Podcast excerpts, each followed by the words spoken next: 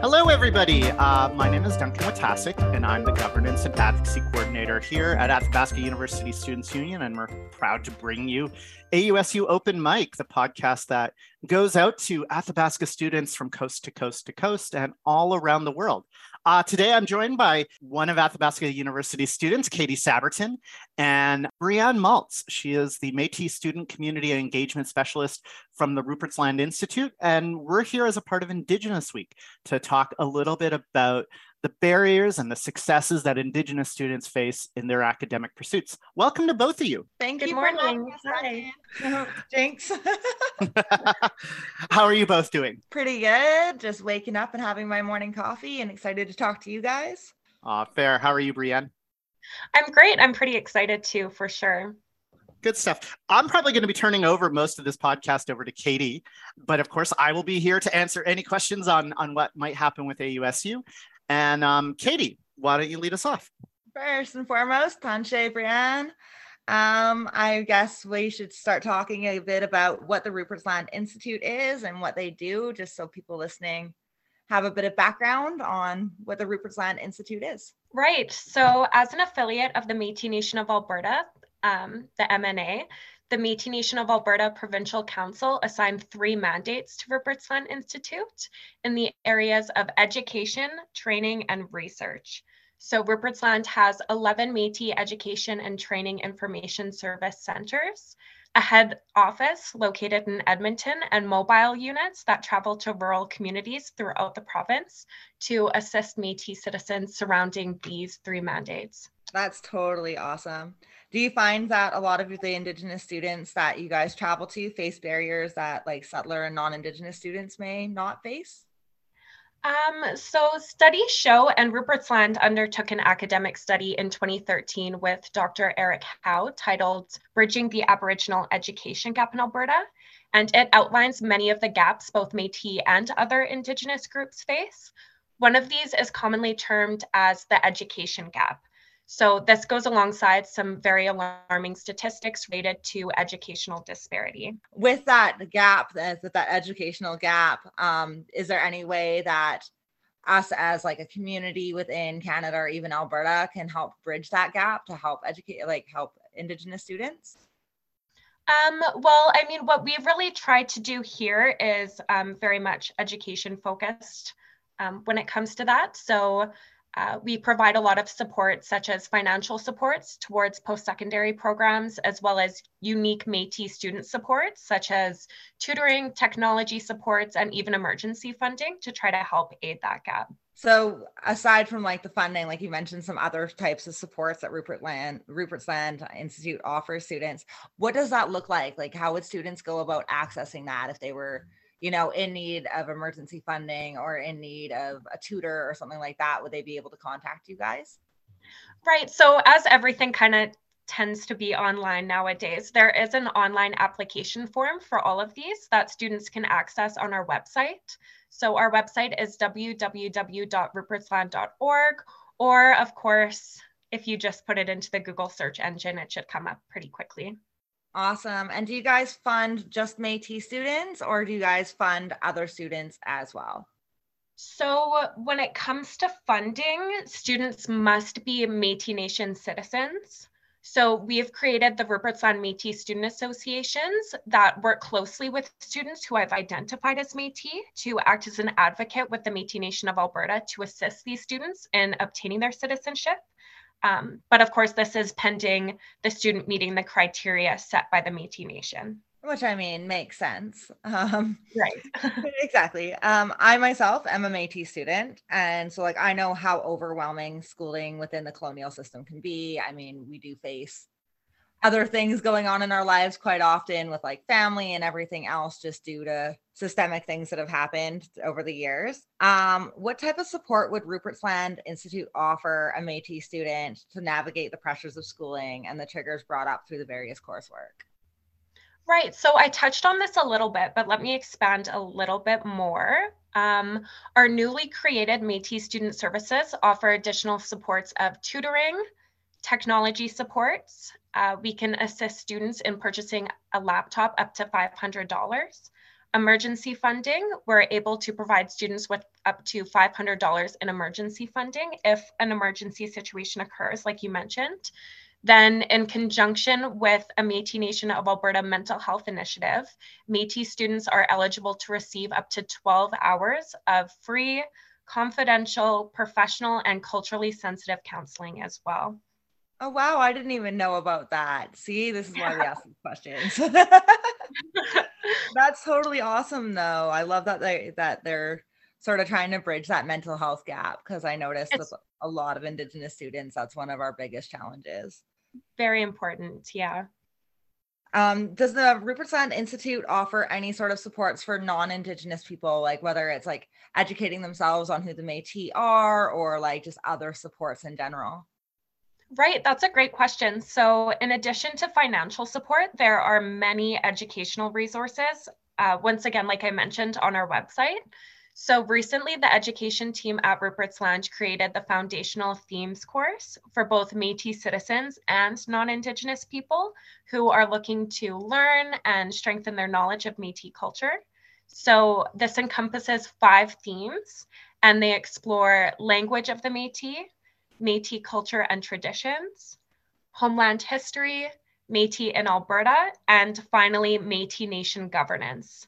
And individuals who complete this course receive a certificate of completion as well.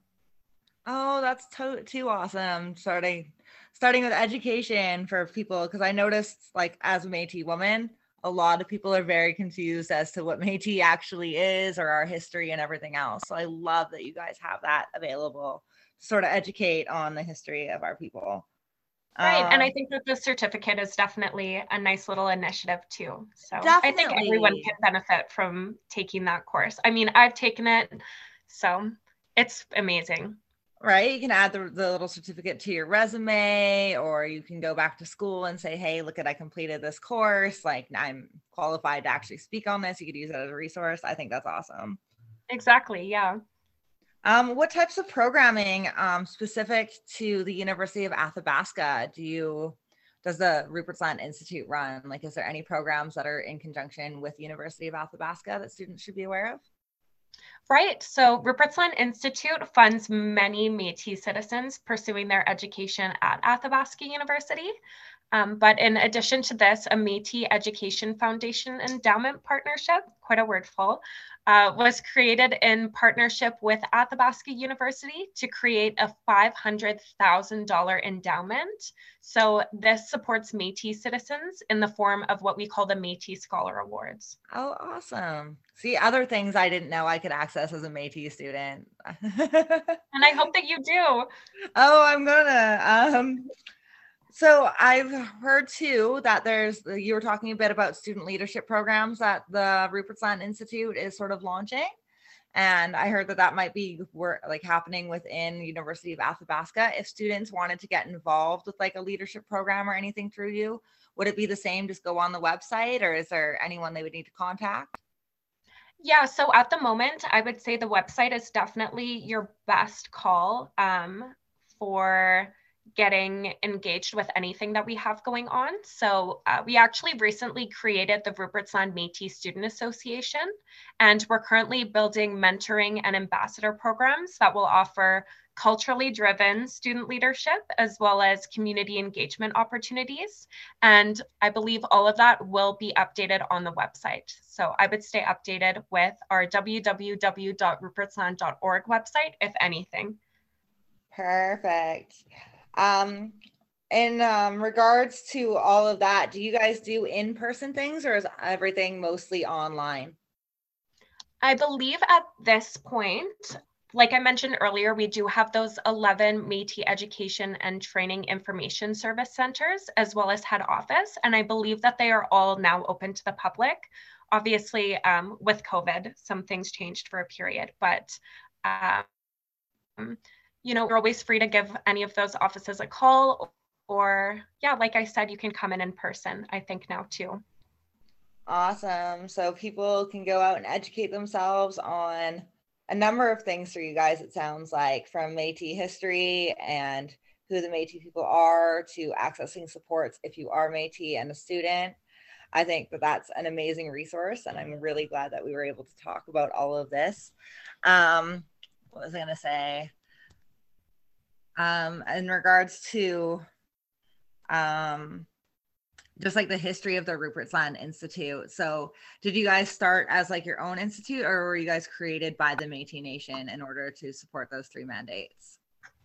Um, that's something that I'm I can't really speak to. I'm not 100% sure about the history of how Rupert's Land Institute came to be, but I do know at the moment that we were um, well, we are an affiliate of the Métis Nation of Alberta, and that we were assigned those three mandates: so education, training, and research.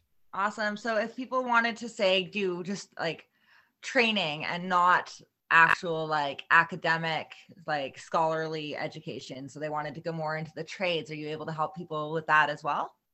Oh absolutely. Yeah. Perfect